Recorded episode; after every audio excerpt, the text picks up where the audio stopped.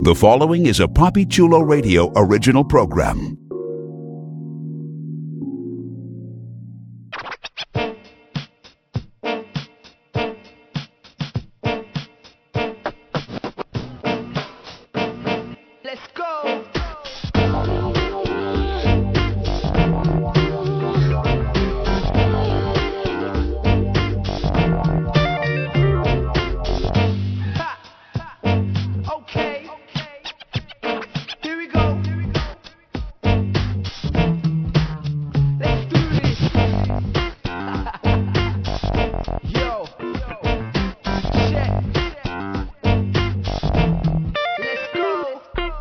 Get up close and personal with some of your favorite male porn stars on One on One with Papi Chulo. Created by Papi Chulo, One on One showcases exclusive interviews with the adult industry's most popular male performers. Here's your host, Papi Chulo. Welcome to One on One with Papi Chulo. Today is Thursday, May 28th, 2015. Listeners, please welcome fan favorite gay porn veteran, Alessandro Del Toro. Welcome to the show, Alessandro. Hi, thank you. Thank you. Well, uh, thank, thank you for having me on. Thank you for coming on. I'm really excited to chat with you about this fantastic career that you've had in the business. Yes, me as well. Awesome. I've been looking forward to it. Sounds good. Likewise. So let's dive into the interview. And typically, I like to get stats out the way in the beginning of these one on one interviews, just because, I mean, for the most part, the people that are tuning in, your fans and supporters, they haven't had the chance to see you in person. The only sort of representation that they've seen of you are in the various scenes and uh, films that you've been in. And for the most part, they're watching these on their TV, their computer, their mobile devices. So let's get to know some of your physical stats. What's your height and weight? Height is five six, and I'm about 165 pounds. What's your ethnic background? I'm Mexican. Orale. Orale way. There you go.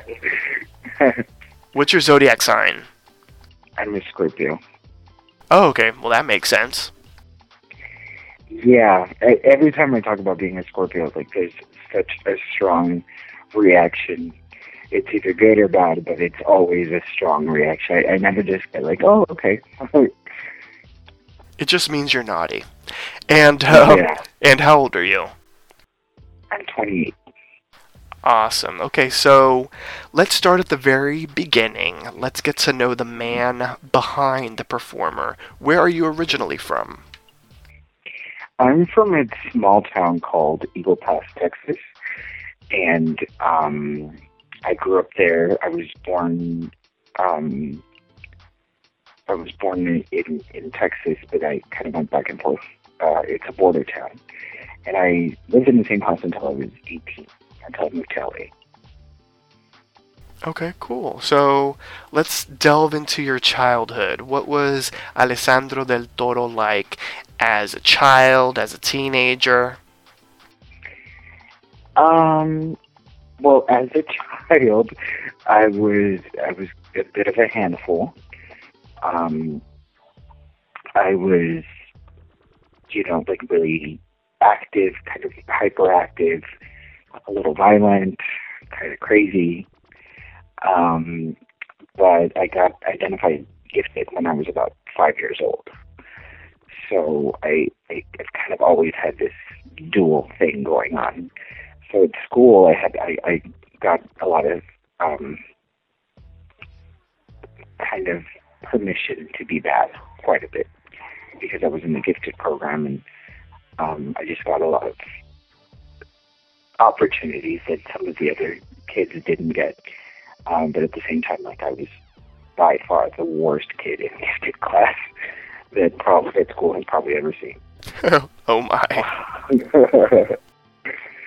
and then as a teenager, I was kind of um, a little bit more shy. Like as as I grew more and more into my sexuality, and I started to fully understand a little bit more about who I was, I became a little inhibited. I, I kind of um, became more um, isolated, much more to myself. I definitely always wanted to play more with the girls, and there was like a, a stigma around playing with girls and stuff like that. So um, it just it, it kind of put me in a weird spot during my preteen years. And then by the time I was 16, I just decided that I just I needed to come out, and I came out, and it was it, it worked. It worked for my advantage, and and I think it sort of started to help me grow into the man that I am today. Really. When did you first realize your attraction to men? I definitely remember around five or six, like just being kind of confused. I I didn't know anybody else that was gay. I didn't know what being gay was, but I definitely felt like an attraction to other boys, to other to to men, to adult men. Um, and I, I kind of there was different stages to it. Like I was confused for a while. I was ashamed. I was. I mean, there was so many things going on with me internally at that young age. That was probably why I was so crazy. Do you think part of that is because of your Latino background, your Latino heritage? Um, for sure. I mean, we never really talked about it at home, but like I, I think there was probably a lot of homophobia going on, especially like from my dad. My dad was kind of violent. He was, um, he was just like a, a, a machista Latino male. He wanted me to act a certain way. He wanted me to behave in a certain way. He wanted me to be to have a certain standard of masculinity that I just didn't have, and I think that's what kind of fed into my frustration. Like kind of like I was acting out at home, I was acting out at school, because um, I I was just trying to be myself, and it, growing up in a in a Latino community, especially like that, and it, it was a small town, small town Texas, um, conservative Republican Latino, Mexican. I mean, I just kind of got all the wrong cards dealt to me in terms of being a free and open mind. Like that just wasn't an option, and um, and it was definitely a challenge. So let's go into your adulthood. Uh, let's talk about, you know, what was going on in your life as you became an adult, you know, in your late teens, early 20s.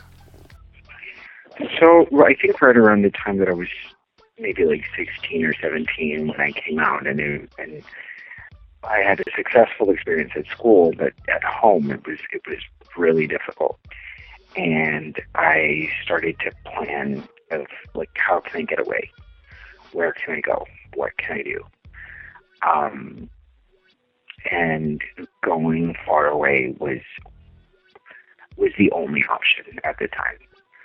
Um, so I applied to American University in Cairo, American University in Paris. I um, I applied to schools in San Francisco. I applied to um, USC in in Los Angeles. I I just I applied to zero schools in Texas because I was like, this is not for me.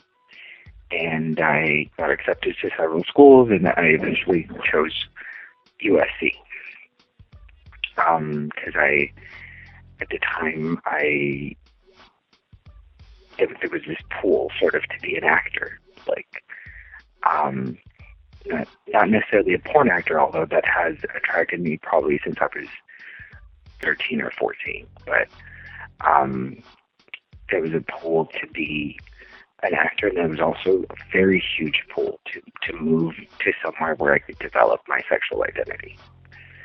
And so um, LA seems like a really good place for that. I, I also considered San Francisco, and I think San Francisco would have been a good option, but LA just seemed a little bit more my style, and I'm, I'm glad I, I picked LA. What were you studying? I my undergraduate degree is in international relations and Italian. Um, and so I, I moved to LA to go to, to to go to school to go to USC, and I sort of started on this journey to just discover myself sexually.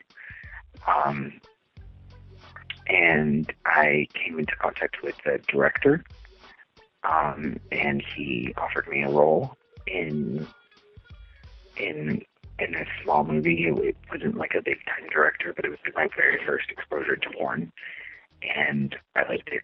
I liked every aspect of it, like just being able to develop my gay identity and like kind of putting it on like on on on a on like such a grand scale like that that that seemed really appealing to me at the time um and so it was it was kind of like the start to this journey that I've been on for almost 10 years now So, how did that connection get made? Like, how do you, as a student, you know, someone that's uh, studying, you know, getting a degree and whatnot, how do you make that transition from uh, doing that and, and, you know, the world of, of basically, you know, education and, you know, learning and, uh, you know, striving for that degree? How do you go from that into the adult industry? Like, what how did the door open for you is what i'm trying to say to make it into the business Um, I was working as a as a research, assistant for this psychological study, and basically my job was to go out to the gay bars and get guys that were out drinking to take a survey with me. And so I would come into contact with so many different types of people. Um, and one of the types of people that I ran into was was a director, and he just he offered it, and I and I just took it. Um, and it was like I said, like it was my very first introduction to it, and um, I remember I was so nervous, like shaking, shaking like a wet dog, and at my very first, um, my very first uh, set like the, the very first time I had I was doing a movie, and it it really kind of opened that door to something else. And like I said, like I remember, I remember when I was a kid, like when I was like 13, 14 years old, and I was like secretly watching gay porn. I would look at the guys on the screen, and there was like specific guys, um, like Colton Ford, Billy Herrington. Like there was certain guys that was just like, oh my god, these guys are like, yeah. I mean, I would idolize those guys, and I and I wanted to grow up and and sort of be not necessarily just a, a porn star, but be that that image of of sexuality and and that image of um, fantasy and connection to a gay world, you know, like growing up and, and not having that, not having any sort of connection to any other gay guy. Um, I, I kind of, I, I grew up wishing for that, and and not just that, I, I, I there was a, a certain pull for me to be a part of of that world, a part of that fantasy world that would connect other people that were like, you know, in Kansas, Idaho, wherever they were, in, in whatever small town they were, with nobody else around, to to to the world of, of just being gay, and in a world where being gay is celebrated and, and is is acceptable. so let's talk about that first time on set i know that you kind of briefly referenced it uh, a question or two ago but let's focus on it. What was that experience like for you? What was going on in your mind? What was going on in your head? Were you excited nervous scared? A mixture of all of the above the first time that you were on set doing a hardcore scene? It, it was different, definitely a, a complex experience for me. I I was scared. Scared of of, of, of you know how those images were going to be used, what my life was going to be after that. Like, I mean, you kind of just when you take that step, you you kind of can't go back, you know. Um, so there's this fear of, you know, what are people going to say? Are my parents going to find out?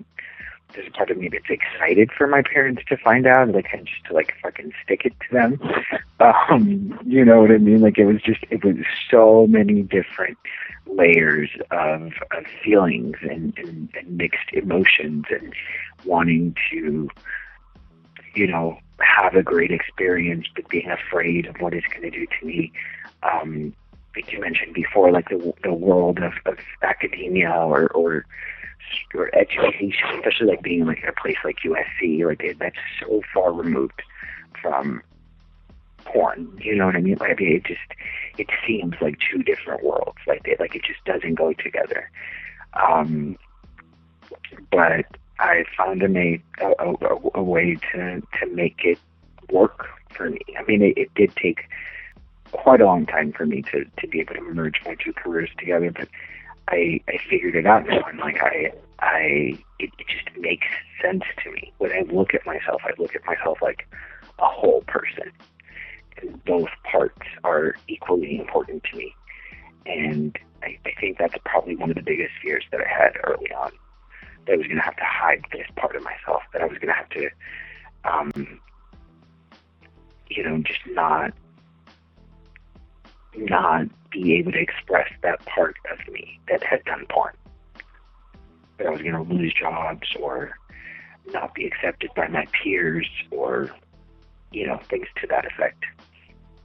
That's interesting. You bring up a lot of interesting points uh, that uh, I'm sure a lot of the listeners, in just thinking about what would go through someone's mind the first time that they're doing something like that, you know, they may not necessarily realize that I mean, it's a big decision. I mean, a lot of uh, there are a lot of factors uh, taken into uh, effect. You know, once you uh, start doing adult work. There are. Um, there's one side where you're you're idolized and and you're you're seen as this great sex symbol or image or, or, or idea of a fantasy. And on the other hand, it's it's you're, you're demonized, you're shamed, you're seen as subhuman. Like it, it's it's really a dual reality for somebody that's that's in the industry, because you can be a very influential, almost role model type, and then at the same time you can be seen as like the lowest scum, and often you can be the, both both opposing images for the same person. So it's not like one group of people views you in one way and one group of people views you in the other. Like the very same person can have that split image of you, and um, it, it from my perspective, like it takes a really strong person to be able to tolerate um, both of those extremes. You make a lot of great points, man. I'm loving uh, loving your answers, Alessandro. Thank you. You're welcome. A question that I always find interesting is uh, how a performer comes up with their porn name.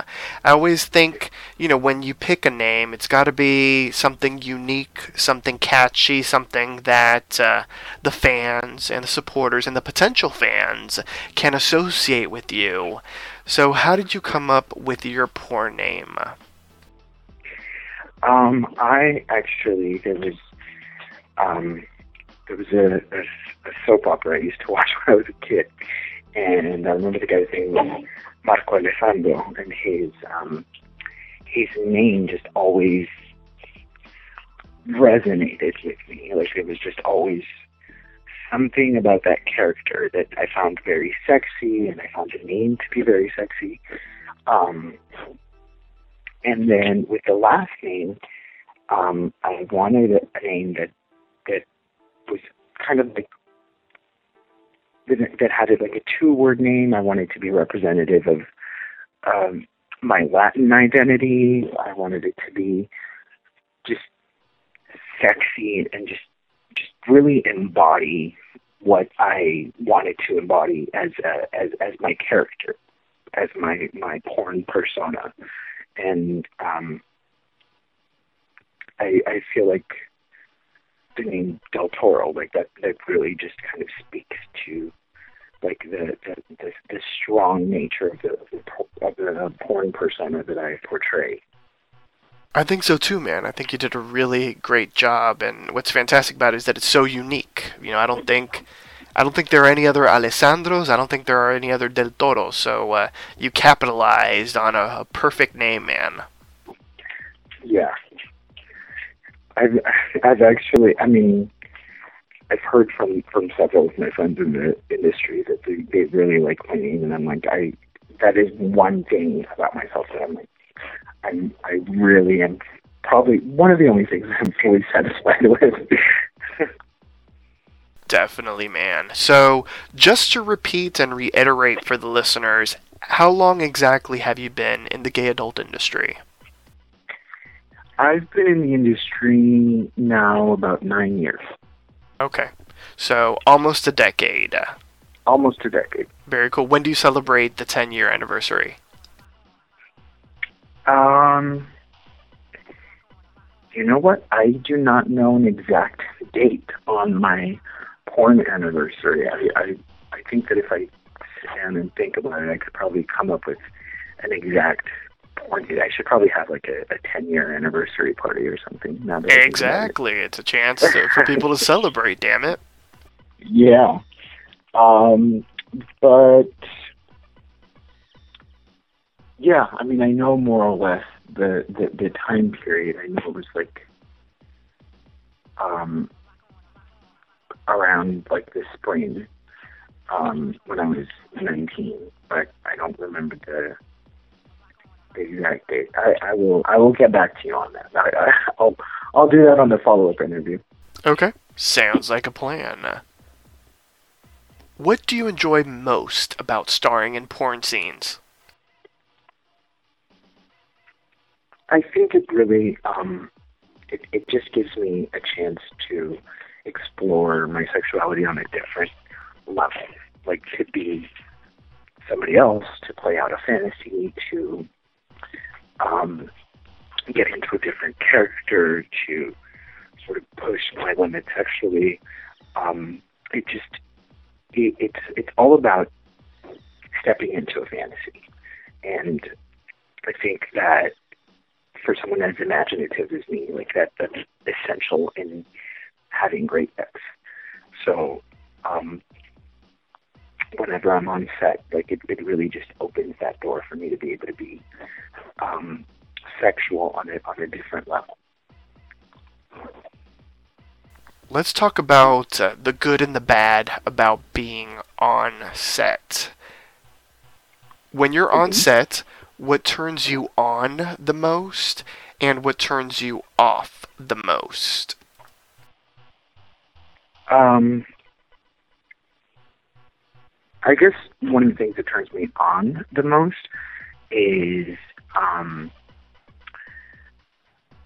just being being able to connect with my partner, being able to just fully just put on a show, no interruptions, kind of just get into it, get loud, get sweaty, like just do it, just actually just fully get into the performance.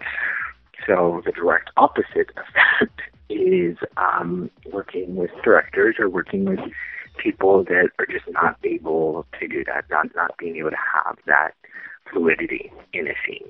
That's a, a huge turnoff for me. Um, definitely, whatever you see on camera is not always easy to pull off.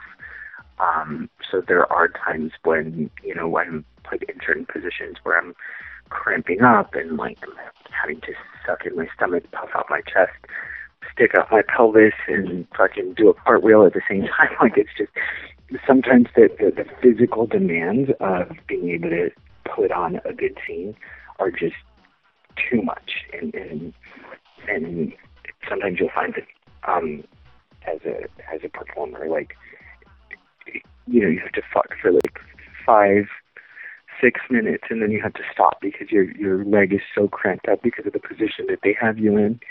Um, kind of just looking at the clock, trying to figure out like how how much how much more footage they need, how how soon can you be done with this, that sort of thing. But um, it just it it it really I think is is an interference into putting on a good scene. I want to break a porn scene down with you. In a scene, which do you enjoy the most? Giving or receiving oral? You know what? It's it's interesting that you ask that. Um, in my personal life, I do not really enjoy giving oral. I mean, I, I like eating ass, but I I definitely do not like to suck dick at all. And there's something about sucking dick on camera and like just really getting into it that that really kind of turns me on. It's just not something that I do in my personal life. And for some reason, for the camera, I can get very sort of picky and kind of like just really get down into it. Um, so definitely, I think giving oral is is is probably my favorite of the two when it comes to shooting. hmm I think you answered my next question, but I'll ask it anyway. In a scene, which do you enjoy the most? Uh, rimming, giving, or receiving? Definitely giving, yeah. That's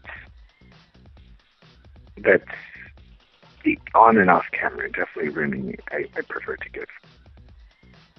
In a scene, what's your favorite sexual position? And does it differ from your favorite position off camera, outside of the set?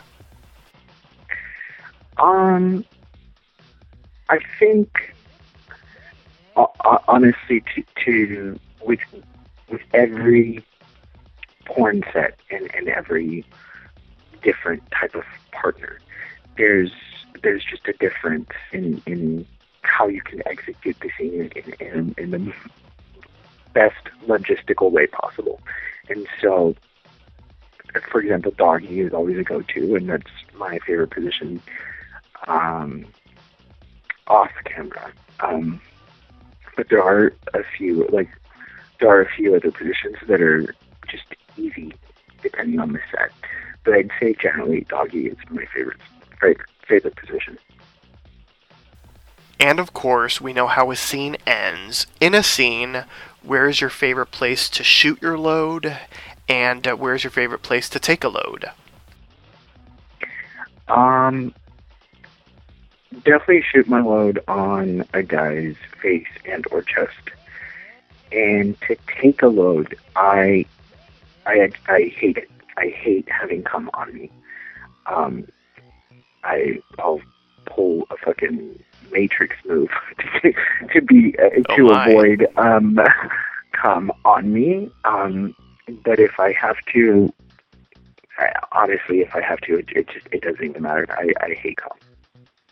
So Alessandro likes to make a mess, but he does not like to be in the mess. exactly. Overall, throughout this near decade that you've been in the business, who have been some of your most favorite performers to work with? Um, I had a scene with Dolan Wolf that was really, really hot. I've had a scene with um, Dirk Caber that I really enjoyed, Mike DeMarco, um, Angelo Marconi. Um, I've actually been pretty lucky throughout the years to have um, some just good, solid scene- partners. Who haven't you worked with yet that you would like to work with in the future? Are there any performers out there that's on your uh, quote unquote must do list? Um, I think that I would love to do a scene with Adam Killian. Like that's that's never happened. I don't know why that's not happened before, but um, Um, who else?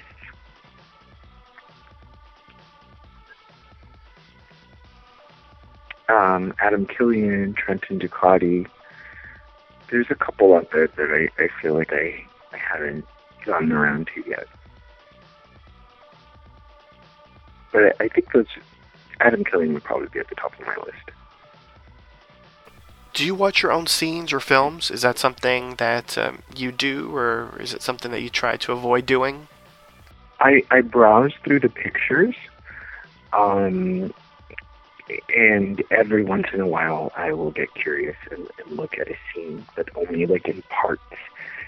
Um, I tend to get kind of hypercritical with my movement or the way that my body looks in certain angles, and it's it's just an, an emotional roller coaster, so I'd rather avoid it.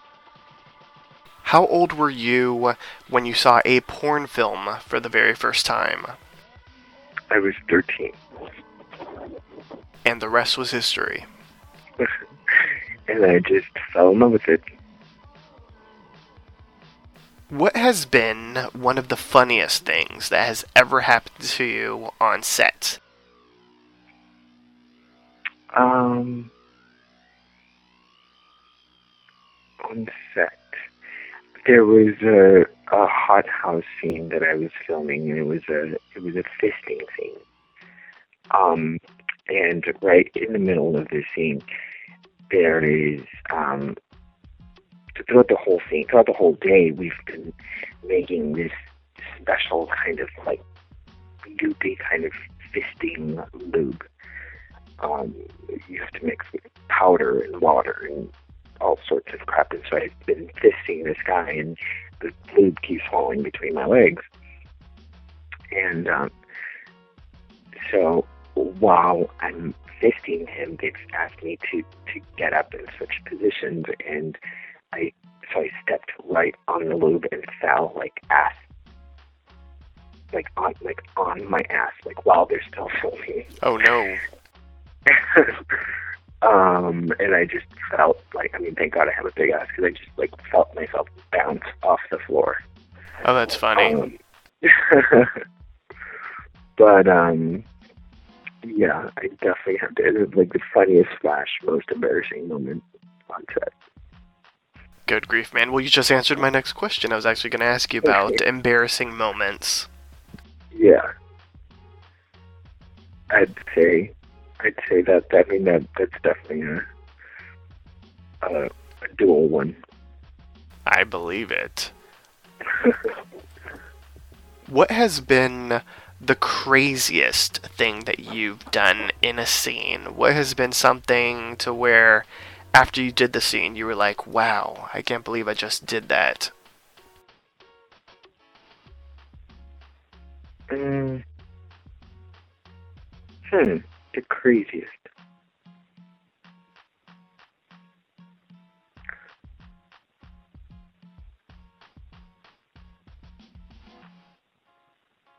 I mean, I don't know if I'm just like super jaded after 10 years in the industry, but um, it's kind of hard to look back and be like, oh wow, that was like intense.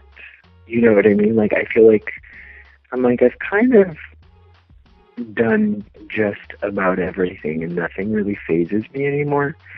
Um, I'm trying to think of a particular experience that was, um, Or even something where, like, the first time you did it, you were like, wow, you know, I can't believe I just did that. mhm.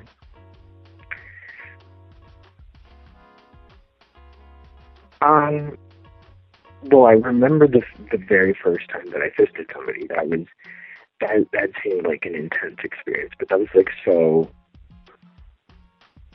long. I mean, I was probably like maybe 22 at the time, and at that time, like I was just like, oh wow, like that was, you know, like I had just crossed some some sort of boundary. I had just like really stepped it up. That's what it felt like at the time. hmm Um, but you know, I do fisting videos like every every other month now. it's like no no big deal now.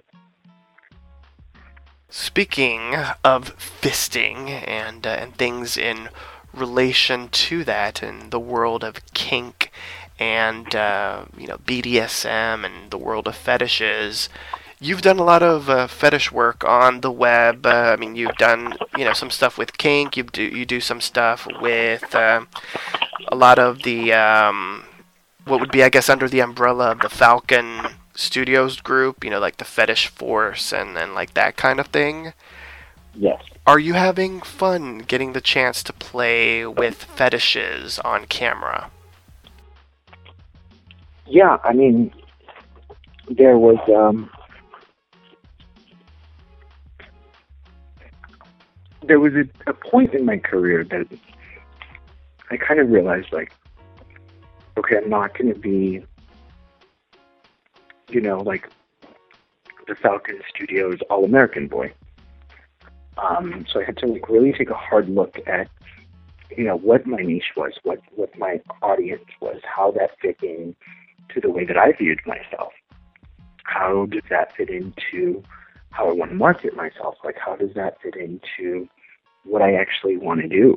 You know, um, and so it was a combination of those um, in terms of developing my porn identity, and and so part of that was um, I, I I I do love kinky sex. I do love um, sex that's kind of different or pushes the boundary or pushes the norm. Um, and I and I have fun with it.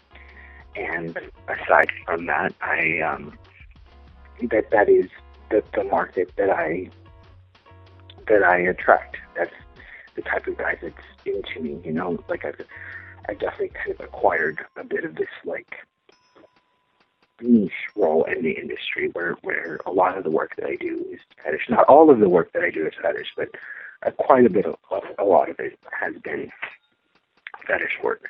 So it's definitely been fun to explore and connect and kind of develop that part of myself um, throughout the years. Um, and it, it, it's been a fun ride. Very cool. Awesome, man.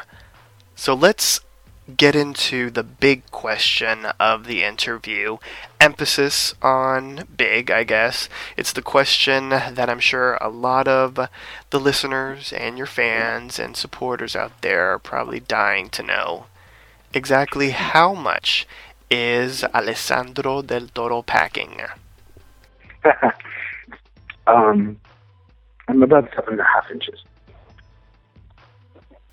Let's talk about the cum shot because this is something that we discussed earlier in the interview. Do you do anything in particular to maintain a consistent pop for the camera?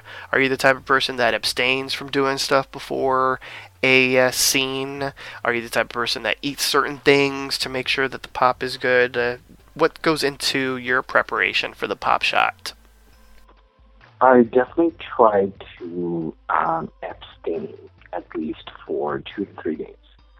Um, because I do think that, that that last final shot, you know what I mean? Like it, it's just like the the the embodiment, like the, the just like the whole culmination to the scene is this pent up sexual energy. I feel like if I can have um, energy pent up from two to three days ago, and, and, and that just really translates through the camera. Um, so it's important for me to have a good cum shot. Um, it's important for me for my cum shot to not be anticlimactic. You know, like I want it to be a good cum shot, and and part of what I do for that is to just really abstain from sex, like to really just just have that energy just built up inside me. I want to switch up the tone of the interview and I want to focus on some of the serious issues in the industry. And since we opened up the interview talking about your past and family and whatnot, I want to ask uh, Does your family know about your career in the gay adult industry? And if so, how do they feel about it? Um, well, I come from a really, really small town. Um, I remember my sophomore year in college. Um, so my friends from high school had started to call me and tell me, "Hey, so there's like this, um, there's this email circling around. Like everybody's finding out about what what you've done, and like you know, like it, everybody is talking about it, and, and it was just like the town gossip." And I was so mortified and so afraid of what it was going to come down to, like what what my parents were going to say, how that was going to play out in our family dynamics, how that was going to play out on like their view of me being gay, um, because I just, I I mean I. I had a rough time with it. I I, I love my parents, and, and I I want my parents to accept me, and I want my parents to love me, just probably like any other human being. Um, but it's been a, a difficult road to that. So um, I do have to admit to myself that part of my reason for wanting to do porn was to piss them off, to, to sort of evoke some sort of reaction from them. And I didn't evoke any reaction from them. Um, they completely avoided it. They didn't want to talk about it. They didn't bring it up.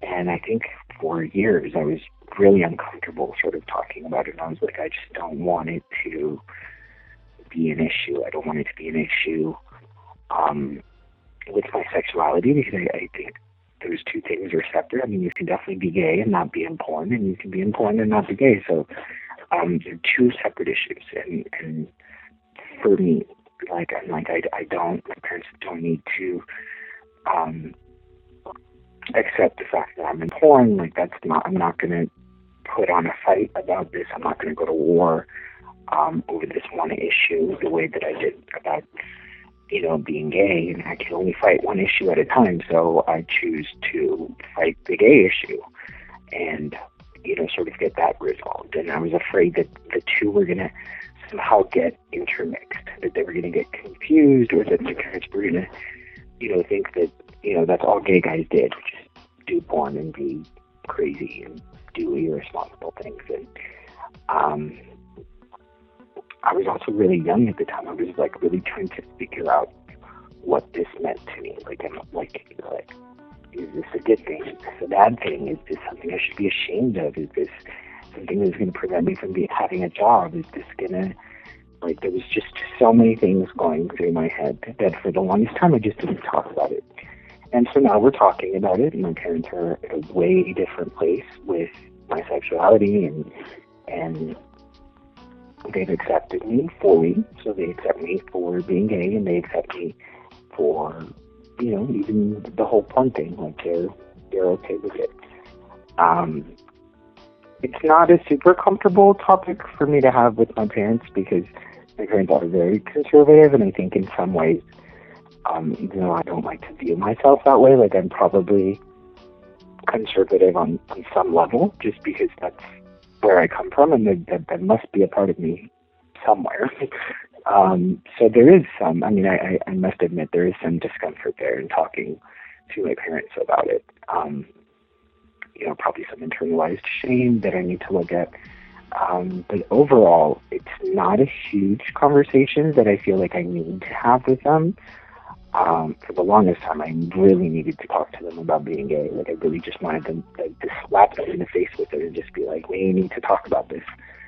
But um, porn has never really been a pressing issue like that for me. Um, I think that I, I you know, I'm a, I'm a whole person. I like looking at myself as a whole person, and this is a part of me, and I'm not ashamed of this in the least bit. Um, but I think there's also things that are appropriate to share with your parents and, and some things that are not appropriate. So I think it's okay that they know about what I do, and, and I think that it's great that they support me and they accept me. But I definitely do not want to be having conversations about my porn scenes with my parents. Let's talk about bareback porn. You recently started doing bareback porn, so uh, my question for you is kind of twofold.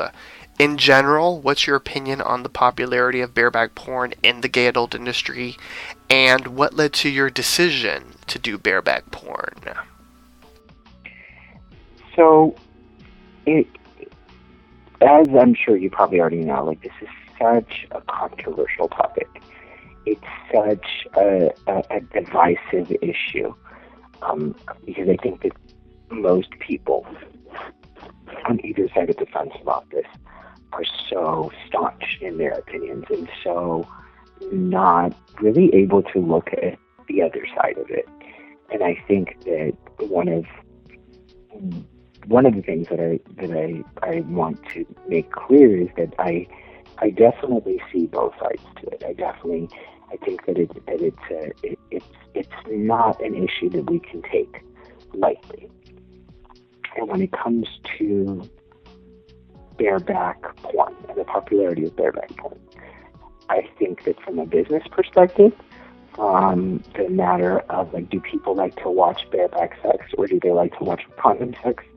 I think there's enough evidence for us to realize that people want to see bareback sex. Um, you know, you have big studios like Lucas or um, Sean Cody, Randy Blue just went bareback. There's so many issues, so many um, big companies that, um, you know, probably in the past were very strong advocates for condom sex, and now they're kind of turning a new leaf. And my opinion on that is that they're probably turning a new leaf because they want to survive as a business. The porn industry, just like any other industry, is a business. So if you want to make it work, then you have to give the people what they want. And I think essentially what people want to watch is condomless sex. Um, the flip side of that is that um, as gay men, as gay studios, as providers of gay images and, and, and the gay embodiment of sex, we do have a responsibility to each other to um, promote safe sex. And so that's the whole reason why we have condoms in gay porn, because I always point out there's no condoms in straight porn. You know, all straight porn is condomless, you know. Um, so I don't the concept of bareback or not bareback, that's that's a totally new gay issue. Correct. And just to sort of answer what you just said, it is a little Mhm. different on the straight side though, because the straight side is much more tested than the gay side. So for the straight performers, they're tested every two weeks. And that's they have a really strong uh, sort of testing backbone, which is one of the reasons I guess a lot of people are uh, I don't want to use the word okay or I don't even want to use the word comfortable, but um, I guess I can't find the right word, but I guess they have like that testing backbone that the gay side doesn't, and so you know uh, that's why I guess the the the um bareback or the condomless porn on the straight side is a little bit more accepted because you know they have the testing to kind of back it up. And and probably one of the main reasons why um, we don't have testing or, or why testing is not as big of, of, a, a, of a common practice within the gay porn industry is because if we tested everybody, then probably at least half of our performers would not be able to perform. And so there's there's a different issue, you know, like by we as gay men, like there are more gay men that have HIV. There are definitely a lot more gay men in gay porn that have HIV. Correct. And it Um, kind of gets into that murky water of, well, if we have positive performers, then, you know, should we just put them to work with each other and then you sort of you sort of corral the positive ones on this side they can only work with each other. You put the ones that are negative on the other side they can only work with each other. And then they get into that you know, difficult nature of like patient disclosure, and then all of a sudden, okay, well, if this person has publicly stated that they are this and they're working with this person, then all of a sudden people start assuming, okay, well, then this person must be this, and you get into that murky water of, uh, you know, patient confidentiality and, you know, putting people's business out there. It is definitely, definitely a complex issue. It is not an issue that you can arrive at lightly or or just sort of you know not discuss basically. And so it's very important to me to be able to have these conversations. And perhaps like even like for example like in giving an interview like this, for example. Um, it's not that if I give my opinion or offer a solution, then that would be the be all end all. But what I do think that needs to start changing is the fact that we need to actually have these conversations. Because for the longest time, um, HIV is not just HIV. You know, that it's not just a, a health issue there's such a huge stigma attached to it. And it really stifles the conversations that we can have with each other. And so, from my point of view, if we can't have those conversations, that doesn't just affect the, the, the HIV positive guy. That stigma is not just something that the HIV positive guy is carrying. Because, you know, if you're not having that conversation and you're exposing yourself uh, through unprotected sex, then eventually that that HIV negative guy that was negative yesterday is going to be positive today or tomorrow. And so our HIV infection rates are still alarmingly high. We all know how we get it. We all know what happens. We all know what we do to get it. We all know how to prevent it. And there is a very strong aversion to having this type of conversation. And for example, like even within the porn community, that it, it's still a huge stigma to be able to. Um, it, it, it's the ultimate us versus them.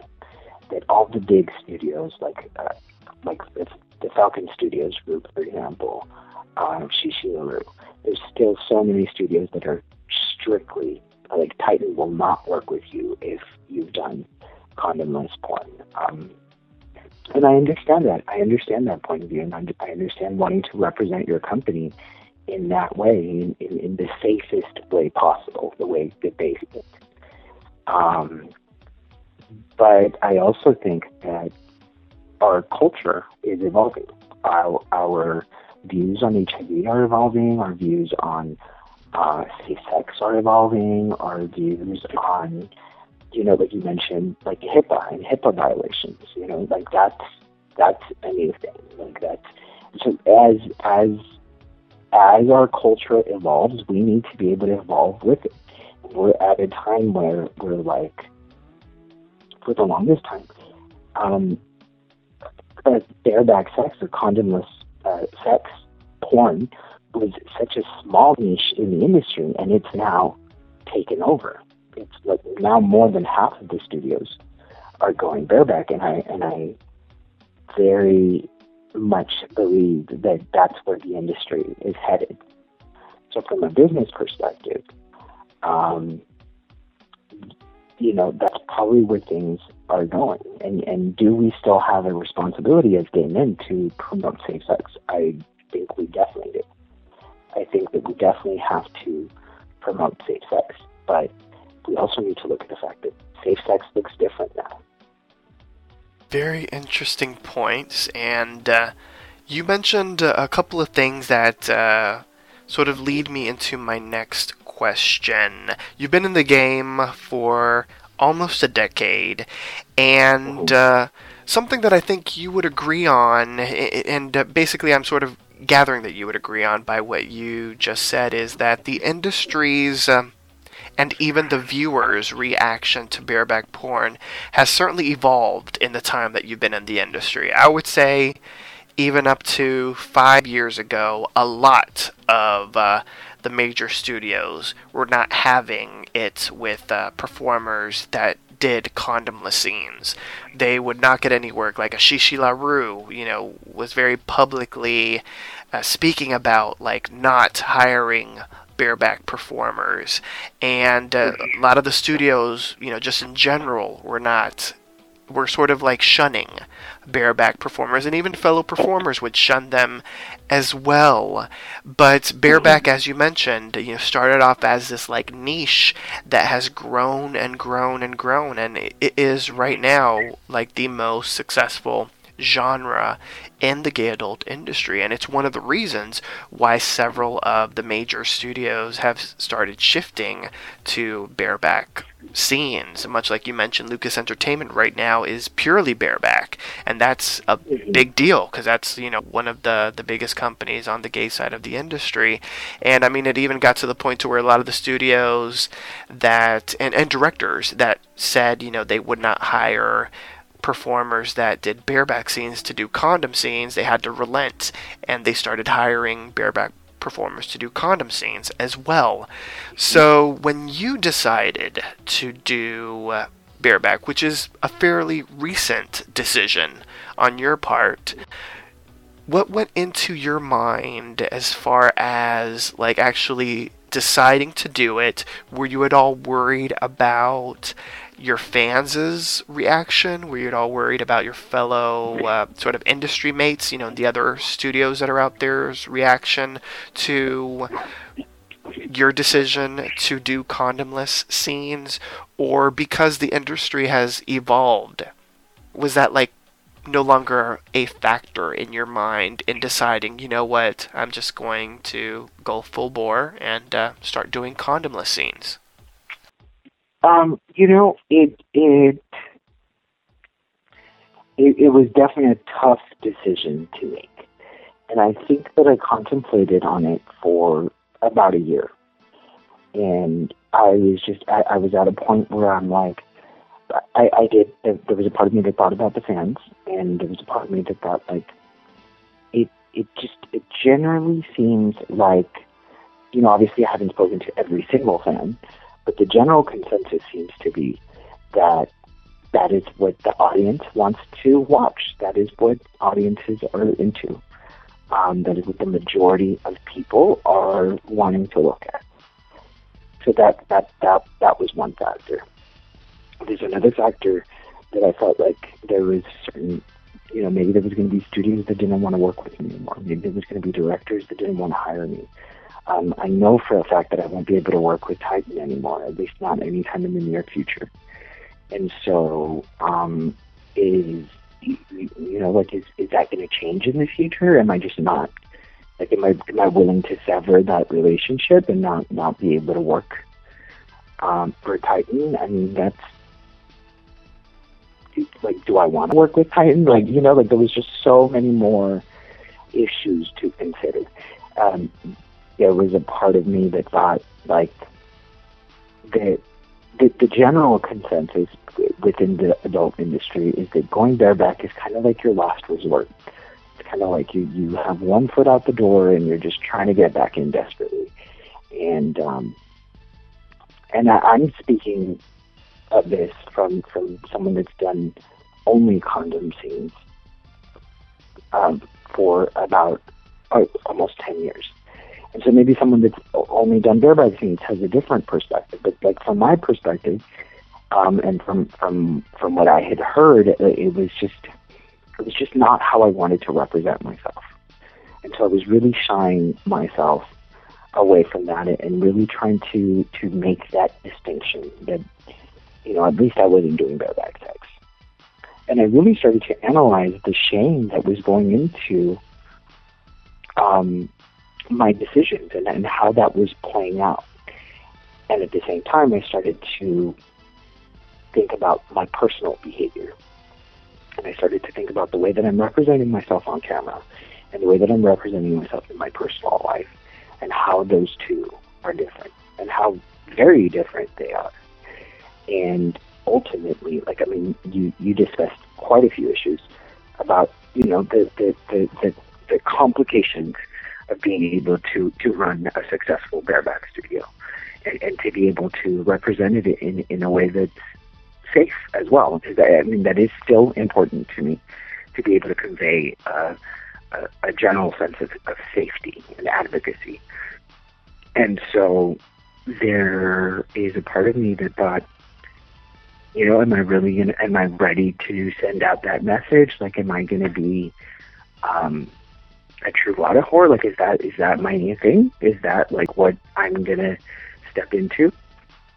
And w- the conclusion that I came to was that I no longer felt aligned with this ideology that felt like only condom porn was the way to go. And I felt that if I wanted to continue in this industry, that I needed to sort of broaden my business opportunities from from the thought of having a, of, of, of being a businessman and being a businessman in this industry. I needed to expand my options.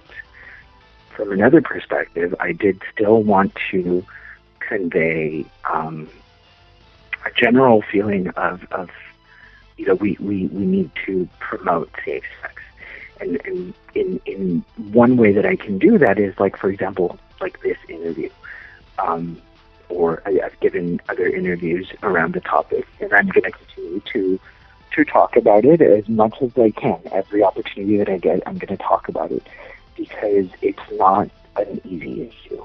And the, the best solution for me may not be the best solution for you.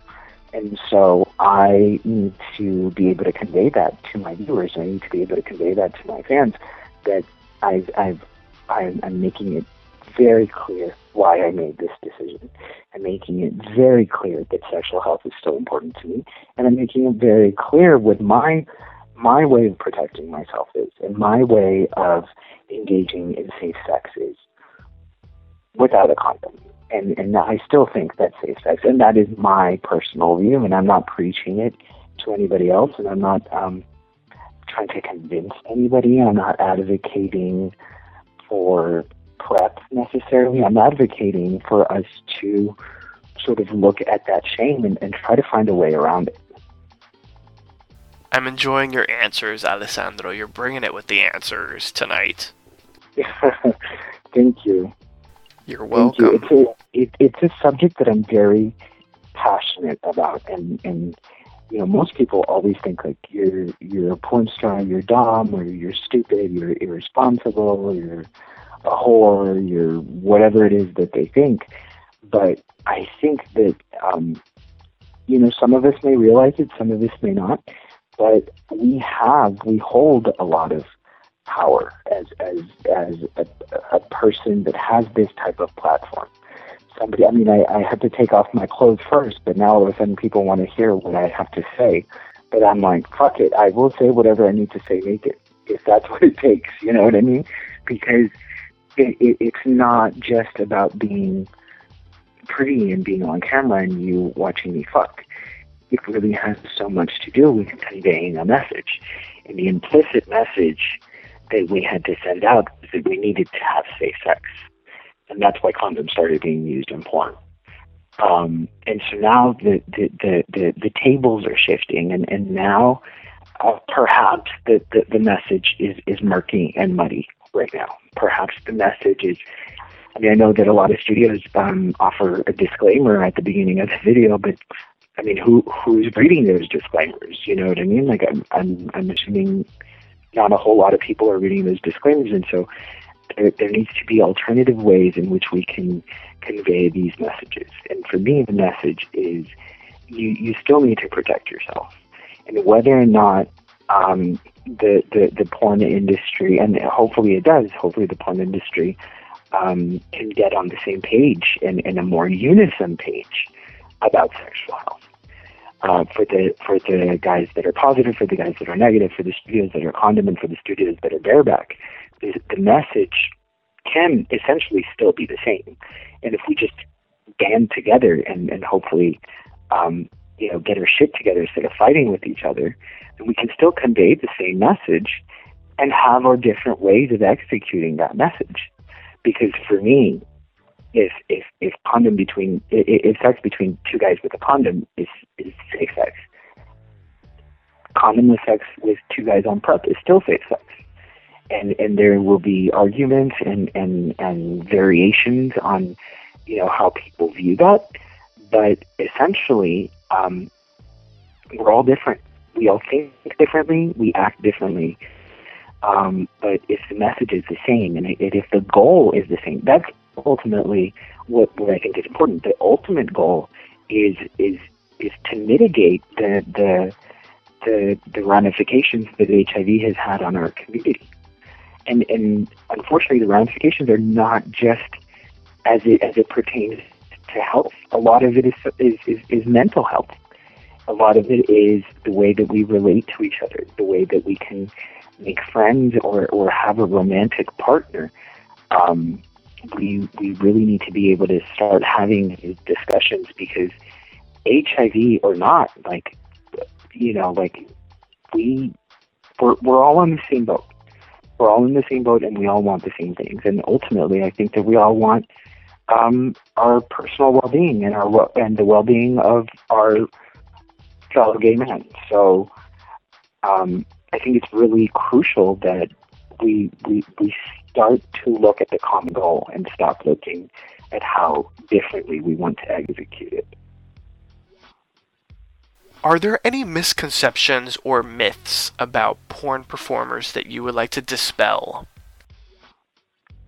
Um, you know what? I think that I the the biggest one that I faced um, is that we that we're dumb, that we're we're not good for anything else other than sex, that we're sort of just these fuck machines, and, and that's all we're good for. And it really, um, it, it's just interesting to me to be put in that category. I mean, I've never really had an issue with people thinking that I'm stupid, and people that only know me as Alessandro um, are so surprised when they hear me speak. They're so surprised when they um, when they actually hear what I have to say, and, it, and it's on some level, it, it it does take me aback a little bit. Um, but when it comes to like dating or like people like really thinking that I'm probably I don't know, I guess worth less because I've done porn or, or, or I'm tainted or whatever it is that they think I am. Um, it, it, it presents an obstacle, but I mean, I think that I, I've met so many people in this industry that are so much more than just somebody that fucks on camera and you can fuck on camera and do whatever it is that you do, and you can also be a very highly spiritual person. You can also be a smart person. You can also be a talented person in a, in a different way. Um, so I think that's probably one of the biggest things that I deal with. At least it bothers me. That's that's one of the biggest myths that I'm like, it, it just it really bothers me that people think that of me. Moving away from the serious questions, but uh, changing up the tone and chatting a bit about romance. Do you find it difficult to be in a romantic relationship while working in the gay adult industry? Um, I find it difficult to be in a romantic relationship. Period. Um, it's funny because I'm a I'm a marriage and family therapist, and I cannot seem to get my shit together with my own marriage and family. But um, it it it's challenging. You know, being in a romantic relationship, no matter what, is going to be challenging. Um, it, it's hard because when there's two people that have such strong emotions about each other, um, it just kind of just drives you nuts.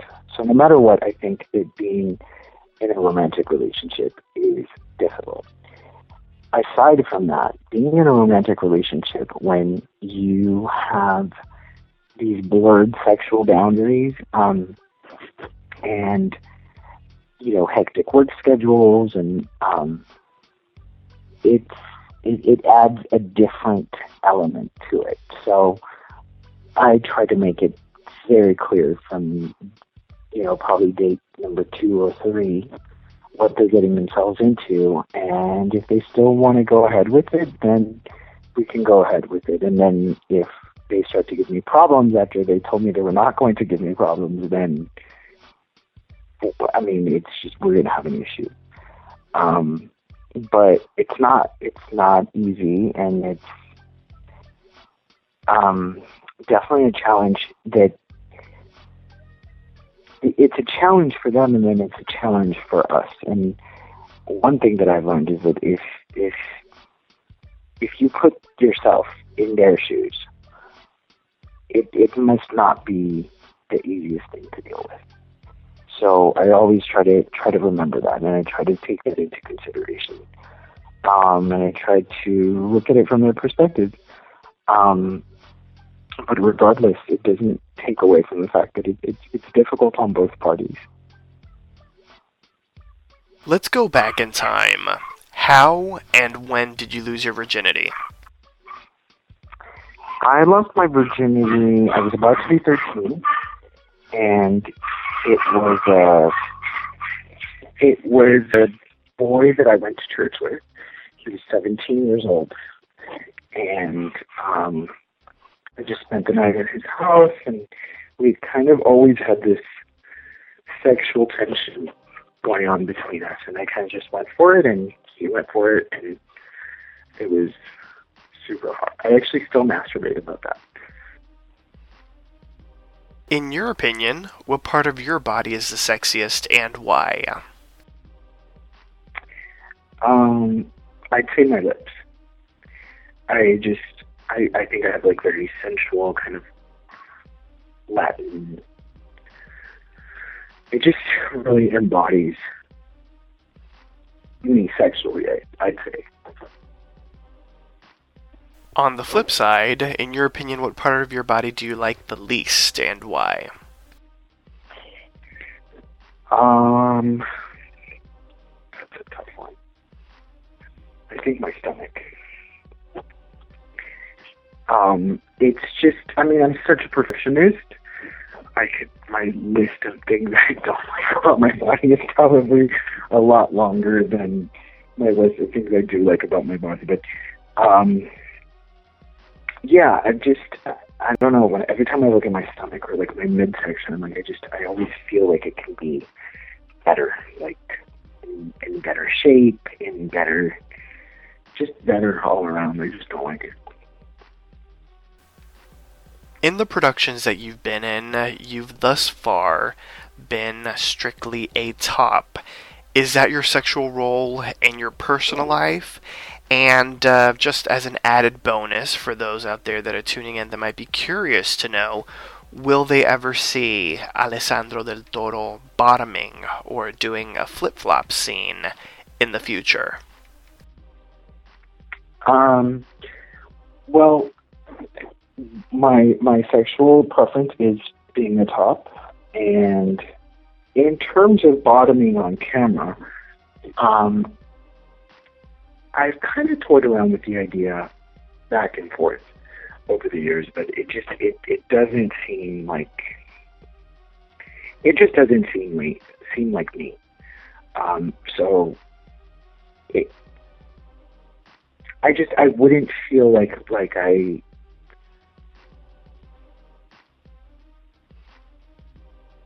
Mm, how can I answer this? I guess like I It just wouldn't be I you. do- it just wouldn't be me.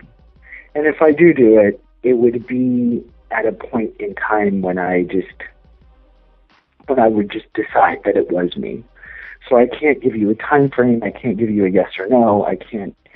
Um, that's all I can say for now. It's just it's just not me. Mhm. It's not me right now. Have you done it at all in your personal life? Um, I've done it very sporadically throughout the years, like with boyfriends and stuff like that. Um, it is for me personally. It, it, it's it's a lot more of like connecting with someone, like letting somebody into my body. That's way different than me being inside somebody else's body. If that makes any sense. Since we've seen you do fetish play uh, on screen, in your personal life, do you get into any kinds of fetishes? Um, in my personal life, I try to be, or not try to be, but I'm just attracted to a little bit more vanilla type stuff. Um, you know, obviously, I do get into the occasional like fisting and um, ass play, all that sort of stuff that I do on camera. But it's just, it's not a huge part of my personal life. In my personal life, I kind of just like to um,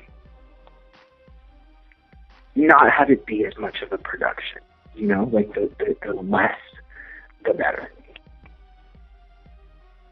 Tell me something quirky about yourself that most people don't know. Something unique about Alessandro. Um, something quirky. I'm pigeon toed. Well, there you go.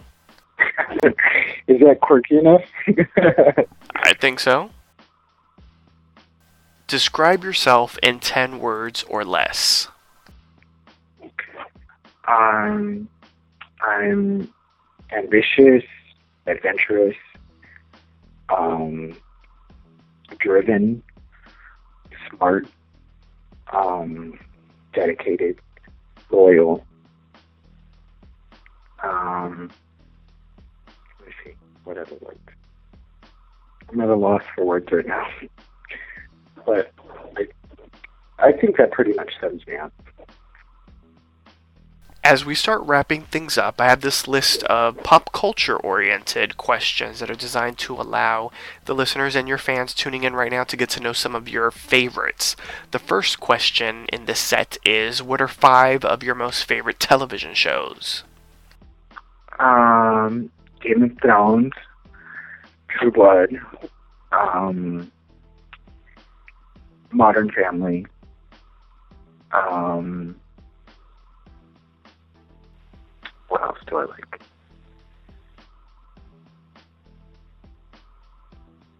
Uh, Gotham, I really like Gotham right now, and Empire.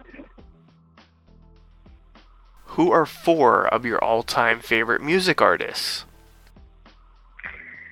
Music artists are uh, Shakira, um, Beyonce, um,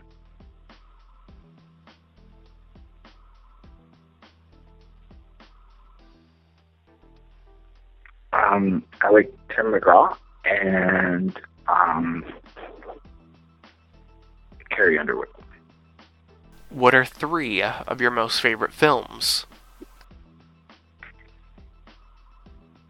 Um,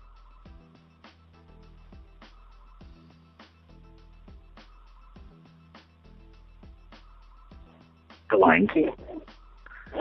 Um, Mean Girls. And um, True Lies. What are two foods you can't live without? Uh, number one is definitely fries. and number two, probably cheesecake. So, fries and cheesecake. I know. Diet of champions. Exactly. And what is one of your guilty pleasures? Um, probably be um, eating Mexican candy, like a lot at a time. Okay. Shout out to Mexican candies. Shout out to Mexican candy. What's next for Alessandro del Toro? What can the listeners and your fans expect from you in the near future? Um, this year I definitely want to start working on being more visi- visible on the advocacy front. Um, you know, a lot of the questions that we discussed and touched on had to do with shame and male uh, sexuality and masculinity and and how we relate to each other as gay men. And like, I really want to start bringing those topics out to the forefront.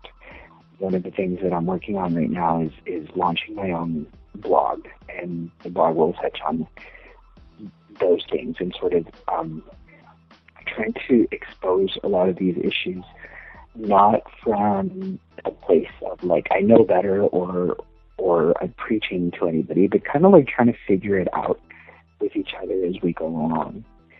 Um, I'm also um, joining up with with Jack'd um, to the, the mobile app to go around college campuses and start having these type of discussions and, and not just to promote Jack'd, but also to like just sort of bring up um, these issues and raise awareness around these issues. Um, and so, and you'll probably be seeing me in a lot more um, both bareback and non-bareback scenes. Um, I'm not going one way or the other, but um, I'm I have quite a few scenes coming out soon. Fantastic, man. How can uh, the listeners and your fans that are tuning in right now reach you? Where can they find you on the web, social networking, all of the goodies? So on the web, you can find me on Facebook. Um, my name on Facebook is Alessandro del Toro. Um, Twitter, my hand, my Twitter handle is at a L E S S A N D R O, um, capital space D, capital space T O R O. Um, on Instagram at ADTXXX, and um, stay tuned for my blog. On either either one of those three, I'll be announcing my my blog release pretty soon. Very cool. Well, this does bring us to the end of our interview. Is there anything that you would like to say to your fans and supporters? Um, I'd just like to invite you guys to stay tuned. Um, I'm very excited about my new project and my new uh, journey with advocacy and, and being able to just bring up these issues and being able to use this platform to to talk about issues on on sexuality. So, um, just want to invite you guys to stay tuned and and and I'll be looking forward to hearing from you guys. Sounds great. Well, I certainly want to thank you so much for the interview, Alessandro. Thank you. Thank you so much for having me on, and thank you so much for giving me this opportunity to sort of speak my mind. You're welcome, and certainly the door's open for more. So whenever you want to come back, uh, you know, you're more than welcome to, so that you can fill the listeners in and your fans in on what you've been up to. Great. Thank you. You're welcome. And listeners, I also want to thank you for tuning into One on One with Papi Chulo. You can tune in for brand new episodes of One on One with Papi Chulo every Wednesday and Thursday at 10 p.m. Eastern, 7 p.m. Pacific. You can download this episode and many more by visiting papichuloradio.com forward slash archives. Registered users will gain access to the Papi Chulo radio archives of previously aired broadcasts. And with that, Alessandro del Toro and I would like to wish you and yours a wonderful night. Good night, listeners. Good night. Let's go.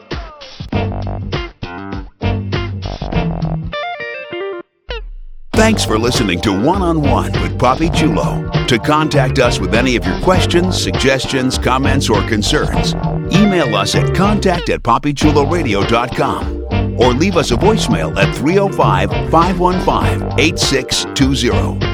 Don't forget to follow us on Twitter by going to twitter.com slash papichuloradio and like us on Facebook by visiting facebook.com slash papichuloradio. Be sure to listen again next week as we continue to showcase exclusive interviews with some of the adult industry's most popular male performers. This is Ben Patrick Johnson saying good night and have a wonderful week.